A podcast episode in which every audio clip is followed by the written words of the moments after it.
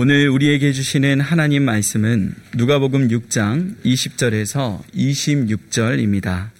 예수께서 눈을 들어 제자들을 보시고 이르시되 너희 가난한 자는 복이 있나니 하나님의 나라가 너희 것이미요. 지금 줄인 자는 복이 있나니 너희가 배부름을 얻을 것이미요.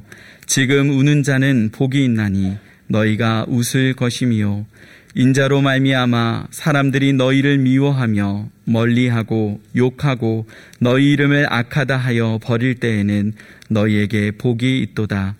그날에 기뻐하고 뛰놀라 하늘에서 너희 상이 큼이라. 그들의 조상들이 선지자들에게 이와 같이 하였느니라. 그러나 화 있을진저 너희 부요한 자여 너희는 너희의 위로를 이미 받았도다. 화 있을진저 너희 지금 배부른 자여 너희는 줄이리로다. 화 있을진저 너희 지금 웃는 자여 너희가 애통하며 울리로다. 모든 사람이 너희를 칭찬하면 화가 있도다. 그들의 조상들이 거짓 선지자들에게 이와 같이 하였느니라. 아멘. 2015년에 나온 애니메이션 중에 인사이드 아웃이라는 영화가 있습니다.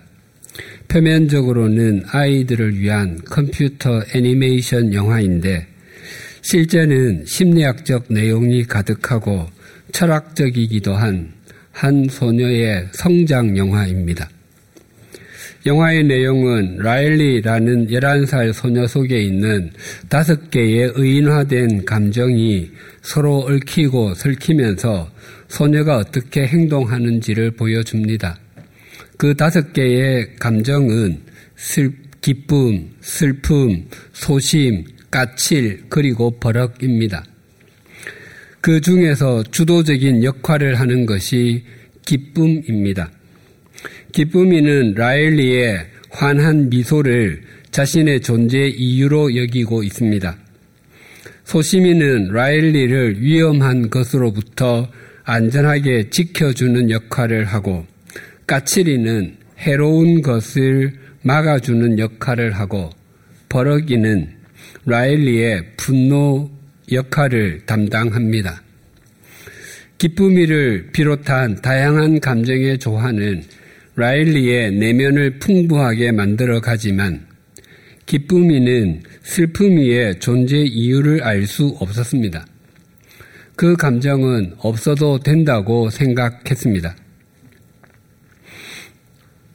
이 다섯 가지의 감정이 라일리의 시선을 통해서 세상을 바라보고 라일리의 기억은 관련된 색깔의 구슬에 저장되고 그 구슬은 매일 밤 기억, 장기 기억 장소로 보내집니다.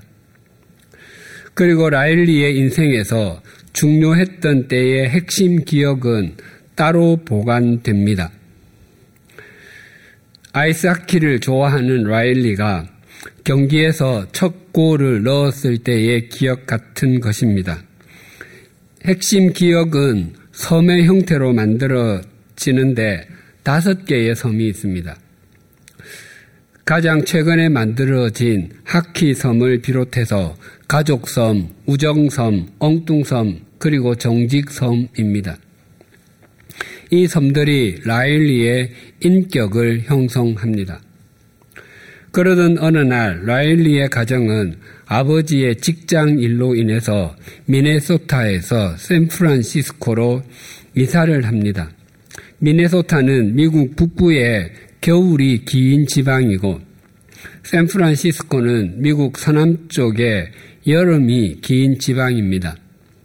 라일리는 기대하는 마음으로 이사를 하였지만 도착해 보니 기대했던 것과는 정반대로 이사한 집은 오래되어 많이 낡았고 이삿짐 차에도 문제가 생겨 며칠 동안은 빈 방에서 살아야 했습니다. 그래서 라일리의 감정은 혼란스러워지기 시작했습니다. 여러 사건이 얽히고 설키는 중에 라일리에게 중요했던 핵심 기억인 섬이 차례로 무너지기 시작합니다. 아빠와 라일리가 언쟁이 있은 후 아빠의 화해 요청에도 불구하고 라일리가 그것을 거부하자 엉뚱섬이 무너지고 미네소타에 있는 옛 친구가 남자친구를 새로 만났다고 하자 우정섬도 무너지고 새 학교에서 하키팀에 들어가려고 했지만 뜻대로 되지 않아 하키를 그만두려고 하자 하키섬도 무너지고 말았습니다.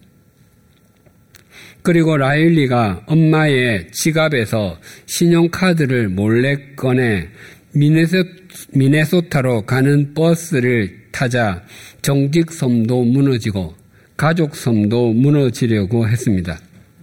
그때 기쁨이는 처음으로 슬픔을 느꼈습니다. 그리고 구슬에 담겨 있는 과거에 기뻤던 한 기억을 만졌습니다. 그것은 라일리가 하키 경기에서 지고서 슬퍼할 때 아빠와 엄마 그리고 하키 팀이 라일리를 위로하는 내용이었습니다. 기쁨이는 그래 맞아 아빠와 엄마 그리고 하키 팀이 그날 위로하러 와 준 건 슬픔이 때문이었어라고 되뇌었습니다. 그리고 기쁨이는 슬픔이에게 라일리는 네가 필요해라고 말했습니다. 그래서 다른 감정은 하지 못했지만 슬픔이가 고장난 기억 제어 장치를 고쳤습니다. 그래서 집을 나갔던 라일리도 집으로 돌아왔습니다. 그때 기쁨이는 슬픔이 바뀌지 않도록 꼭 지키고 있었던 핵심 기억 구슬들을 슬픔이에게 건네주었습니다. 그러자 기쁨에 새긴 노란색이 슬픔에 새긴 파란색으로 물들었고 애틋함, 서러움, 그리움 등이 합해져서 라일리의 마음이 더욱 벅차 올랐습니다. 집으로 돌아온 라일리는 아빠와 엄마에게 이렇게 말했습니다. 이런 말 하면 속상하시겠지만 집에 가고 싶어요. 미네소타 집으로요. 화내지 말아 주세요. 아빠와 엄마는 화나지 않았다고 말하며 그동안 혼자 몹시 외로움에 떨어야 했을 딸을 꼭 안아주었습니다. 그 후로 기쁨과 슬픔이 섞인 새로운 핵심 기억과 성격의 섬들이 다시 만들어졌습니다. 라일리의 감정이 풍부해짐에 따라 제어판의 크기도 더 넓어졌고 라일리는 새 친구들과 하키 게임을 즐기면서 영화는 끝이 납니다. 영화는 무족 슬픔이 무조건 나쁜 감정이 아니라는 것을 일깨워주고 슬픔은 내면 세계를 더 깊고 더 넓게 만들어주며 인격을 성장하게 하고 성숙하게 하는데 꼭 필요한 감정이라고 하는 것을 되새기게 해 줍니다. 때때로 우리도 우리의 삶에 슬픔이나 울음은 없는 것이 좋다고 생각할 때가 적지 않습니다.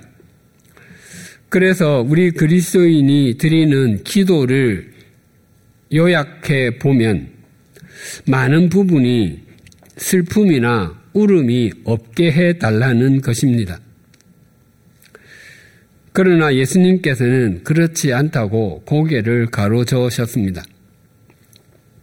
예수님께서는 산으로 가셔서 밤새도록 기도하신 후에 날이 밝자 많은 제자를 당신께 나아오게 하시고 그 중에서 열두 명을 택하시고 내려오셔서 한 평지에 서셨습니다. 그리고 평지 수훈이라 불리는 말씀을 전하셨습니다. 오늘 본문 20절과 21절 상반절이 이렇게 증가합니다. 예수께서 눈을 들어 제자들을 보시고 이르시되 너희 가난한 자는 복이 있나니 하나님의 나라가 너희 것이며 지금 줄인 자는 복이 있나니 너희가 배부름을 얻을 것이며 예수님께서는 이 말씀을 통해서 하나님 나라의 백성은 어떤 존재이어야 하는지, 주님을 따르는 사람은 어떤 삶의 자세를 가져야 하는지, 그리스도인은 어떤 가치관을 가져야 하는지에 대해서 말씀하십니다. 예수님께서는 가난한 사람이 복이 있고 줄인 사람이 복이 있다고 말씀하셨습니다. 그렇다면 주님의 제자로 살기 원하면 부요한 사람이 되어서는 안 되는가 하는 질문이 생길 수 있습니다. 예수님께서 말씀하시는 가난한 사람은 소유의 정도를 말하는 것이 아니라 하나님께 소망을 둔 사람, 하나님의 도우심과 인도하심이 아니고는 살 수 없다고 고백하는 사람이라고 했습니다. 그렇게 고백하는 사람이 진정으로 부요한 사람입니다. 그래서 가난한 사람과 영원한 하나님과 영원한 가치관으로 부요한 사람과는 동의어입니다. 또한 예수님께서 화가 있다고 말씀하신 부요한 사람도 단지 가진 재산이 많거나 학식이 많거나 사회적으로 지위가 높은 사람을 말하는 것이 아니라 하나님께 소망을 두지 않고 자신이나 자신이 가진 것에 소망을 두는 사람이고 하나님의 보호하심이 아니라 자기 스스로의 능력으로 인생을 책임질 수 있다고 여기는 사람이라고 했습니다. 그래서 세속적인 가치관으로 부요해지려는 사람은 영적인 시각으로 볼 때는 빈궁한 사람, 즉 가난한 사람과 동의어와 같습니다. 세상적인 시각으로는 아무리 많은 것을 가져도 영원한 시각에서는 가진 것이 아무것도 없기 때문입니다. 줄인 사람도 마찬가지입니다. 줄인 사람은 하나님과 바른 관계 속에 있기를 소망하고 하나님의 의로우심과 하나님의 성품을 본받기를 갈망하는 사람이라고 했습니다. 그 사람이 진정한 배부른 사람입니다. 그래서 줄인 사람과 하나님과 하나님께 속한 것으로 배부르기 원하는 사람은 동의어와 같습니다. 그래서 주님께서 그런 사, 그 사람을 배 부르게 해 주시겠다고 약속하셨습니다. 반대로 세상에서의 성공과 세속적으로 좋아 보이는 것을 가진 것으로만 배 부르려고 하는 사람은 영적으로 볼, 영적인 시각으로 볼 때는 줄인 사람과 같습니다. 세상적인 것으로만 채워진 사람은 아무리 배불러도 영적으로는 아무것도 먹지 않은 영적 영양 실조에 걸린 사람과 같기 때문입니다. 그래서 주님께서는 줄이게 될 것이다 라고 말씀하셨습니다. 21절 하반절이 이렇게 증가합니다. 지금 우는 자는 복이 있나니 너희가 웃을 것이며 당시 이스라엘 백성은 로마 제국의 압제 아래에 있었습니다. 사람들은 대부분 로마 정부에 아부하던 극소수의 사람들을 제외하고는 대부분의 사람들은 가난했고 굶주림에 허덕이고 있었습니다. 그랬기에 사람들에게는 한숨 쉴 일도 많았고 눈물 지을 일도 적지 않았습니다. 그래서 예수님의 이 말씀은 어떻게 들으면 마치 불난 집에 부채질하는 듯 이 들리기도 합니다. 하나님의 백성으로서의 우리의 삶과 우리의 믿음 생활은 하나님을 신뢰하고 하나님을 섬길 것인가와 세속적인 가치관으로 표현되는 나의 욕망을 추구할 것인가 사이에서 우리가 어떤 어떻게 결단하고 어떤 것을 따를 것인가에 관한 문제입니다. 그래서 가난한 사람, 줄인 사람은 자기 자신을 신뢰하거나 자기 욕망을 따르지 않고 하나님을 신뢰하고 하나님을 따르는 사람이라고 할 수 있습니다. 그래서 주님께서는 가난한 사람과 줄인 사람의 길을 기꺼이 걷는 사람에게 복이 있다라고 말씀하십니다. 반면에 주님께서는 부유한 사람과 배부른 사람의 길을 걷는 사람에게는 화가 있다라고 말씀하셨습니다. 우는 자 역시 자기 스스로의 능력으로는 본질적인 웃음, 영원한 웃음을 만들어낼 수 없음을 인정하고 그러한 웃음은 주님만이 주실 수 있음을 고백하는 사람을 의미합니다. 그렇다면 자기 스스로의 능력만으로도 자기 인생의 참된 웃음과 영원한 웃음을 만들어낼 수 있음을 자신하며 그것을 만들기 위해서 세속적인 것으로 자신을 채우려는 사람인 것이 분명합니다.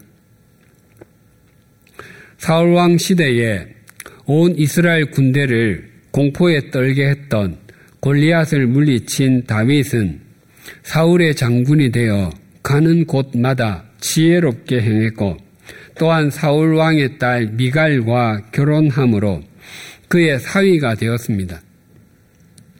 그런데 날이 갈수록 다윗을 향한 사울 왕의 시기심은 계속 커져가기만 했습니다. 그래서 사울 왕은 전국 각지에서 가려 뽑은 군인 3천 명을 데리고 다니며 다윗을 잡으러 다녔습니다. 만일 국가의 수반이 공권력을 동원해서 우리를 잡으러 다닌다고 하면 그 마음의 짓눌림은 형언할 수 없을 것입니다. 그 시절에 있었던 일입니다. 사무엘상 30장 1절에서 6절입니다. 다윗과 그의 사람들이 사흘 만에 시글락에 이른 때에 아말렉 사람들이 이미 네겝과 시글락을 침노하였는데 그들이 시글락을 쳐서 불사르고 거기에 있는 젊거나 늙은 여인들은 한 사람도 죽이지 아니하고 다 사로잡아 끌고 자기 길을 갔더라. 다윗과 그의 사람들이 성읍에 이르러 본즉 성읍이 불탔고 자기들의 아내와 자녀들이 사로잡혔는지라 다윗과 그와 함께한 백성이 울 기력이 없도록 소리를 높여 울었더라.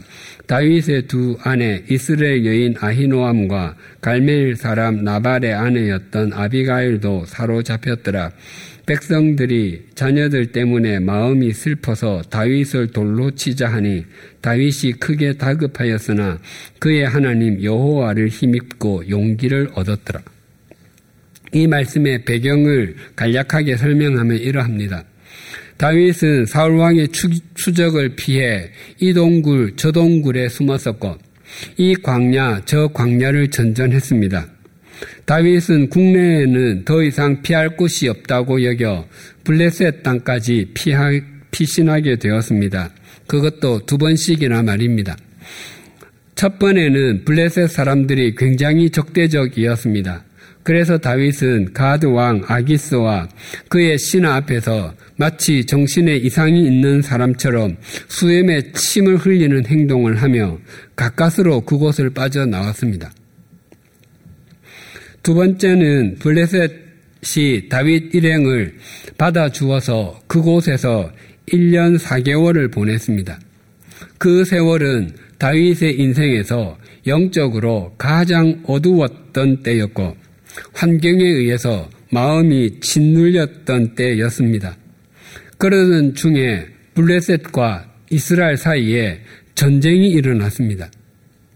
아기스 왕은 지금이야말로 다윗이 블레셋 편이 된 것을 된 증거를 보여줄 좋은 기회로 여겼습니다. 그래서 다윗에게 함께 나가서 싸우자고 했습니다. 다윗은 마지못해 블레셋 군대 행렬의 끝에 붙어 따라갔습니다. 그런데 전장에서 블레셋의 장군들이 격하게 항의했습니다.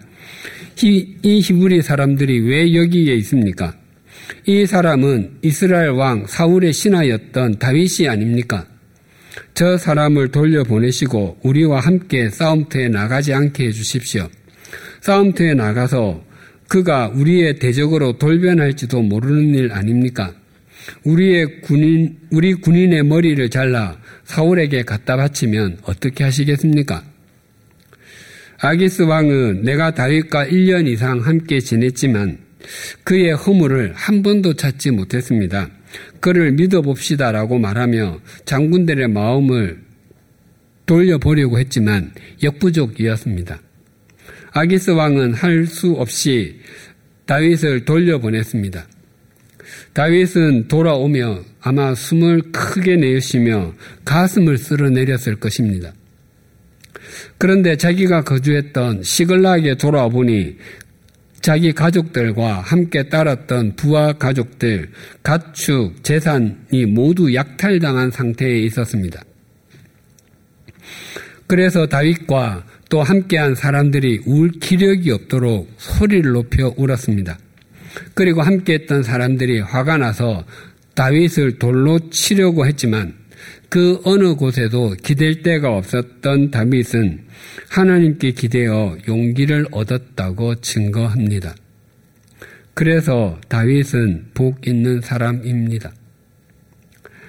혹 우리의 삶 가운데 소리를 높여 울 일이 있다면 그것은 하나님께서 우리를 사랑하지 않으시기 때문이거나 우리를 버려서가 아니라 우리로 하여금 더욱 하나님을 신뢰할 것을 바라시는 하나님의 은총의 손길입니다. 이 사건 이후에 다윗은 다시 유다로 돌아오게 됩니다.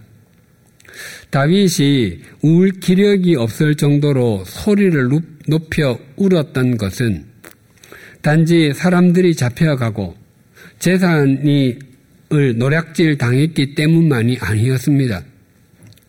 그것은 자신의 죄, 즉 당연히 머물러 있어야 했을 유다에 있지 않고 머물러 있어야 하지 않아야 했을 블레셋 땅에 머물렀던 것에 대한 참회와도 같습니다.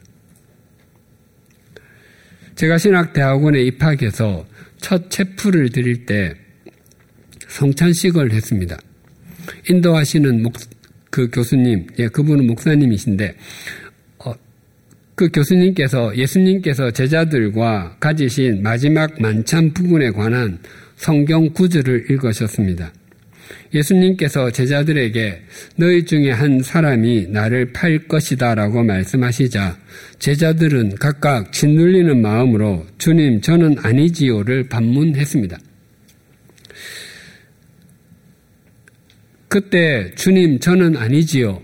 저는 아니지요.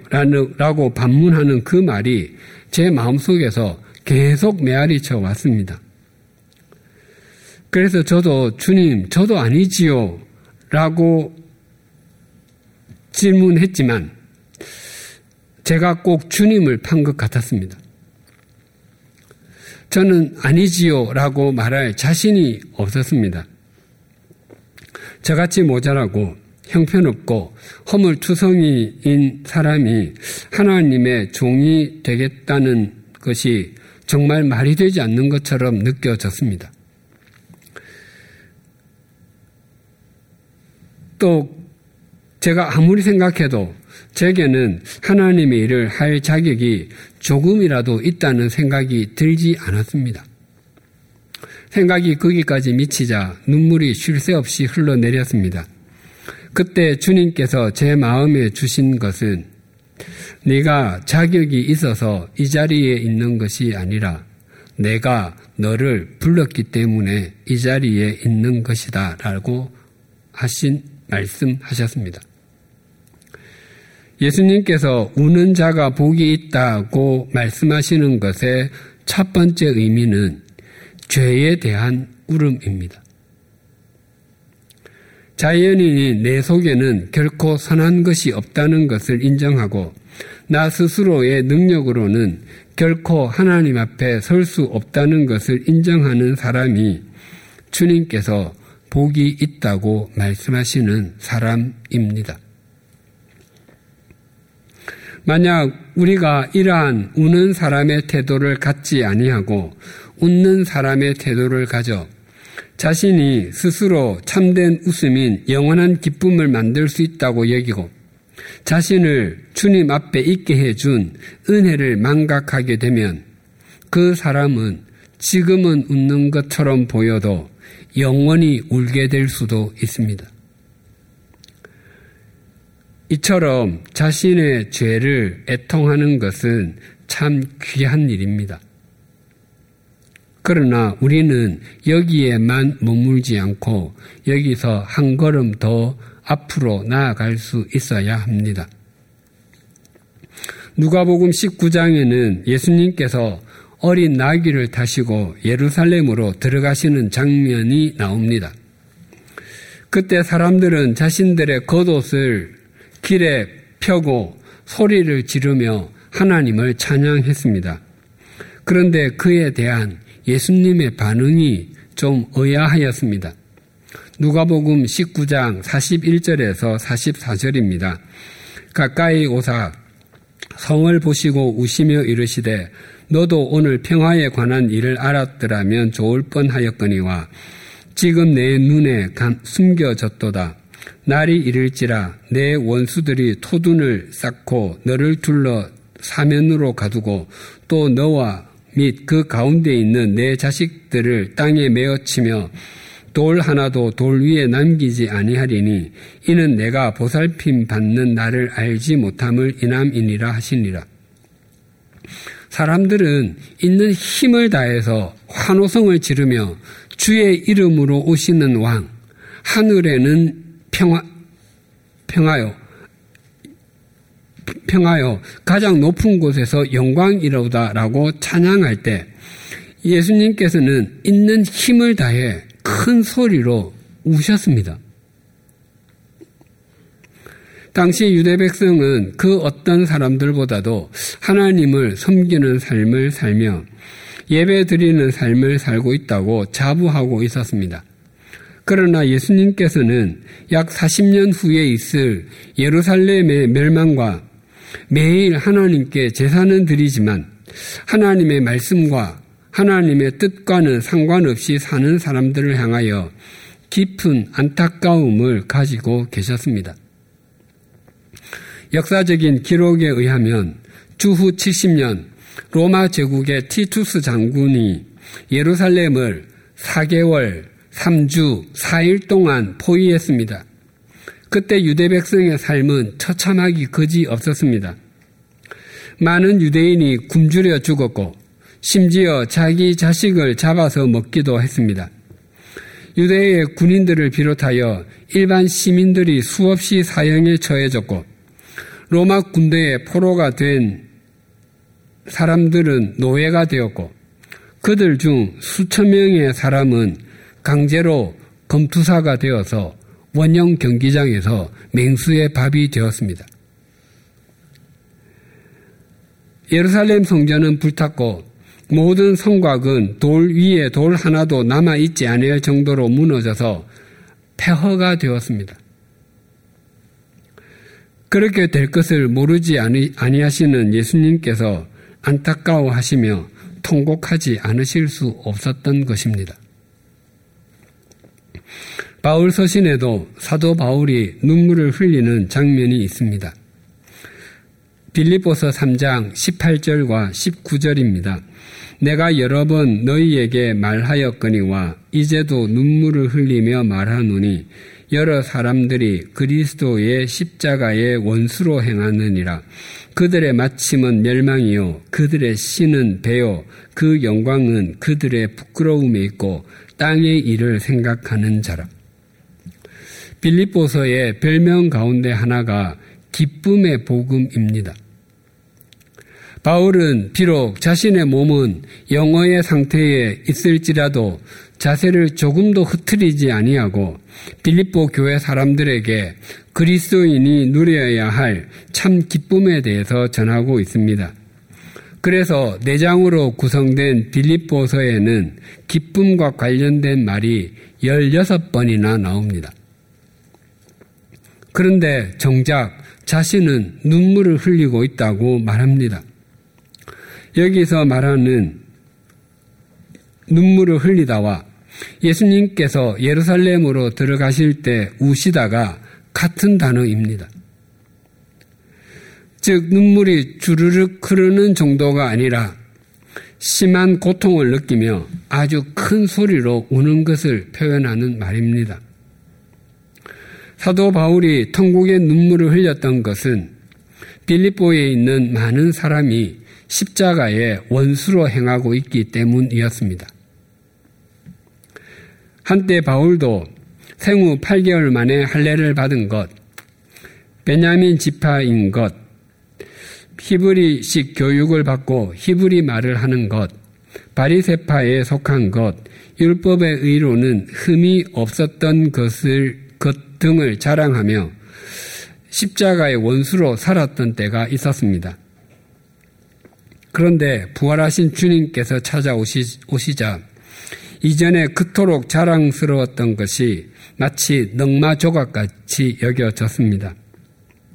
바울은 많은 사람이 십자가의 원수로 사는 것이 칼로 가슴을 저미는 것처럼 아프게 여겨졌습니다. 예수님과 사도 바울의 눈물의 공통점은 타인을 위해서 흘리는 것이었습니다. 특히 다른 사람을 품고 그들의 삶이 하나님께로 향하기를 소망하며 애통하는 것이었습니다. 지난 10월 29일에 있었던 이태원 참사 소식으로 우리 국민의 마음이 참 무겁습니다. 한 주간 내내 제 머릿속에서 되뇌였던 시가 있습니다. 그것은 윤동주 시인의 팔복입니다. 슬퍼하는 자는 복이 있나니, 슬퍼하는 자는 복이 있나니, 슬퍼하는 자는 복이 있나니, 슬퍼하는 자는 복이 있나니 슬퍼하는 자는 복이 있나니 슬퍼하는 자는 복이 있나니 슬퍼하는 자는 복이 있나니 슬퍼하는 자는 복이 있나니 저희가 영원히 슬플 것이요. 이 시는 일제강점기 후반부인 1940년 12월에 쓰였다고 합니다. 그런데 이 시의 내용 으로만 보면 제목이 팔복이 아니라 팔애나 팔화가 되어야 할 것만 같습니다. 그런데 이 시의 제목은 팔복입니다. 아주 강한 역설적인 표현으로 보입니다. 시인과 함께 하시는 주님이 또렷하게 느껴집니다. 슬픈 상황을 겪어 눈물의 골짜기를 통과하는 사람에게 가장 필요한 것은 함께 울어주는 것입니다. 그러나 영원히 슬픔이 이어질 것처럼 보여도 언제나 소망이 있는 것은 눈물의 골짜기에서 시온의 대로로 인도하시는 주님이 계시기 때문입니다. 21절 하반절을 다시 봉독하겠습니다. 지금 우는 자는 복이 있나니 너희가 웃을 것이며 고사성어 가운데 인생의 기륭 화복은 변화가 많아서 예측하기가 어렵다는 의미로 새옹지 마라는 말이 있습니다. 문자적인 의미는 국경 지방에 있는 늙은이의 말이라는 뜻입니다. 옛날 중국 북동쪽 국경 지역에 한 늙은이가 살고 있었는데 어느 날 이 늙은이의 말이 아무런 이유도 없이 국경을 넘어가 버리고 말았습니다. 그때 사람들이 찾아와 위로의 말을 건넸습니다. 하지만 그 늙은이는 전화위복이라는 말이 있지 않습니까? 그렇게 걱정할 일이 아닙니다. 라고 말했습니다. 몇 달이 지난 어느 날 도망쳤던 말이 좋은 말을 데리고 왔습니다. 이번에는 사람들이 찾아와 축하했습니다.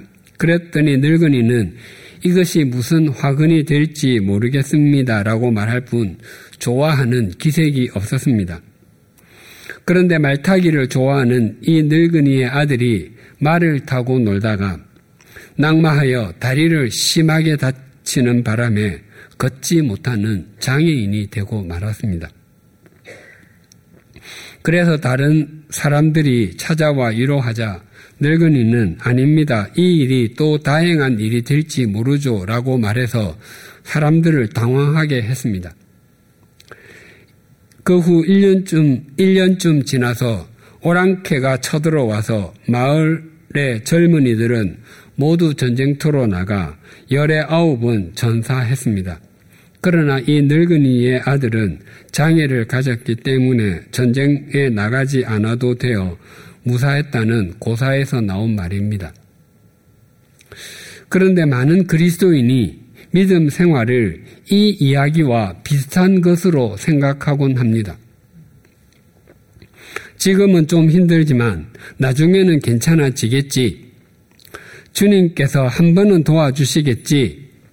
설마 한 번도 안 도와주시지는 않겠지. 등으로 생각하며 아주 체념적으로 신앙생활을 합니다. 그러나 이 말씀은 그런 의미가 아닙니다.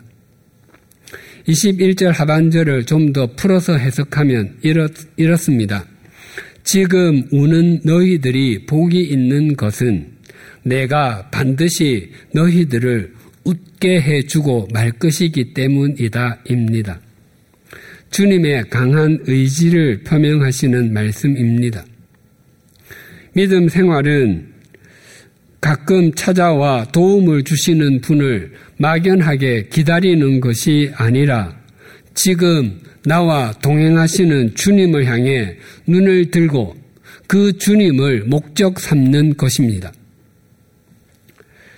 우리가 하나님의 백성으로 그리스도인으로 주님을 따르는 제자로 살아가다 보면 예기치 못했던 일을 겪을 수도 있습니다.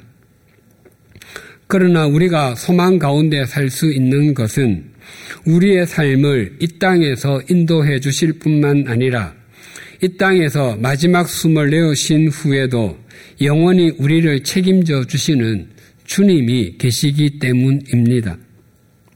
그래서 우리의 믿음 생활의 목표가 슬픔을 한 번도 경험하지 않고 한 번도 울지 않는 것이 아닙니다. 우리의 삶이 우리의 계획대로 진행되지 않아서 비틀거리기도 하고 여러 한몰 웅덩이를 만나 거기에 들어갔다가 나오게 되어도 우리는 소망 가운데 살 수 있습니다. 왜냐하면 우리가 눈을 들면 그분과 시선을 맞출 수 있기 때문입니다. 그래서 욥은 이렇게 고백했습니다. 그러나 내가 가는 길을 그가 아시나니 그가 나를 단련하신 후에는 내가 순금과 같이 되어 나오리라. 기도하시겠습니다. 하나님 아버지, 과거 우리나라는 외적인 어려움이 많았습니다. 세국 정책이 있었고, 일제의 강제 점령이 있었고, 동족 상잔의 비극도 있었고, 찢어지게 가난한 때도 있었습니다. 그러나 그때는 그렇게 힘들었기 때문에 주님만을 붙들려고 했고 하나님 외에는 다른 소망이 없다는 것을 알았었는데 지금은 눈물이 많이 사라졌습니다. 자신의 죄에 대해서 깊이 애통하는 것도 적어졌고 사람들이 진리를 따라 살지 않는 것에 대해서도 많이 무덤덤해졌습니다. 지금 우리나라는 정치와 경제, 사회 등 여러 가지 부분에서 쉽지 않은 길을 걷고 있습니다. 이런 때에 우리 그리스도인이 먼저 하나님께로 바르게 돌아서게 하여 주시옵소서. 예수님의 평지수운의 말씀을 통해서 주님을 따르는 사람은 자신이나 자신이 가진 것을 신뢰하지 않고 하나님을 신뢰하는 것이 믿음 생활의 본질임을 확인하게 해 주심을 감사합니다. 우리의 상황이 어떠하든지 간에 하나님을 신뢰하는 주의 백성, 주님의 제자가 되게 하여 주시옵소서. 우리 각자가 진정한 가난한 사람과 줄인 사람, 우는 사람이 되므로 우리가 서 있는 곳이 주님께서 역사하시는 현장이 되게 하여 주시고 우리는 주님의 일하심의 통로가 되게 하여 주시옵소서. 이태원 참사로 인한 희생자와 가족들에게 주님께서 위로와 소망을 내려 주심으로 그 상황을 잘 극복하게 하여 주시옵소서. 다시는 이런 어처구니 없는 일이 일어나지 않도록 우리 사회의 체계를 잘 세우게 하시고 우리 사회가 더 건강하고 더 투명해지게 하여 주시옵소서 서로 존중하게 하여 주시옵소서 예수님의 이름으로 기도드립니다. 아멘.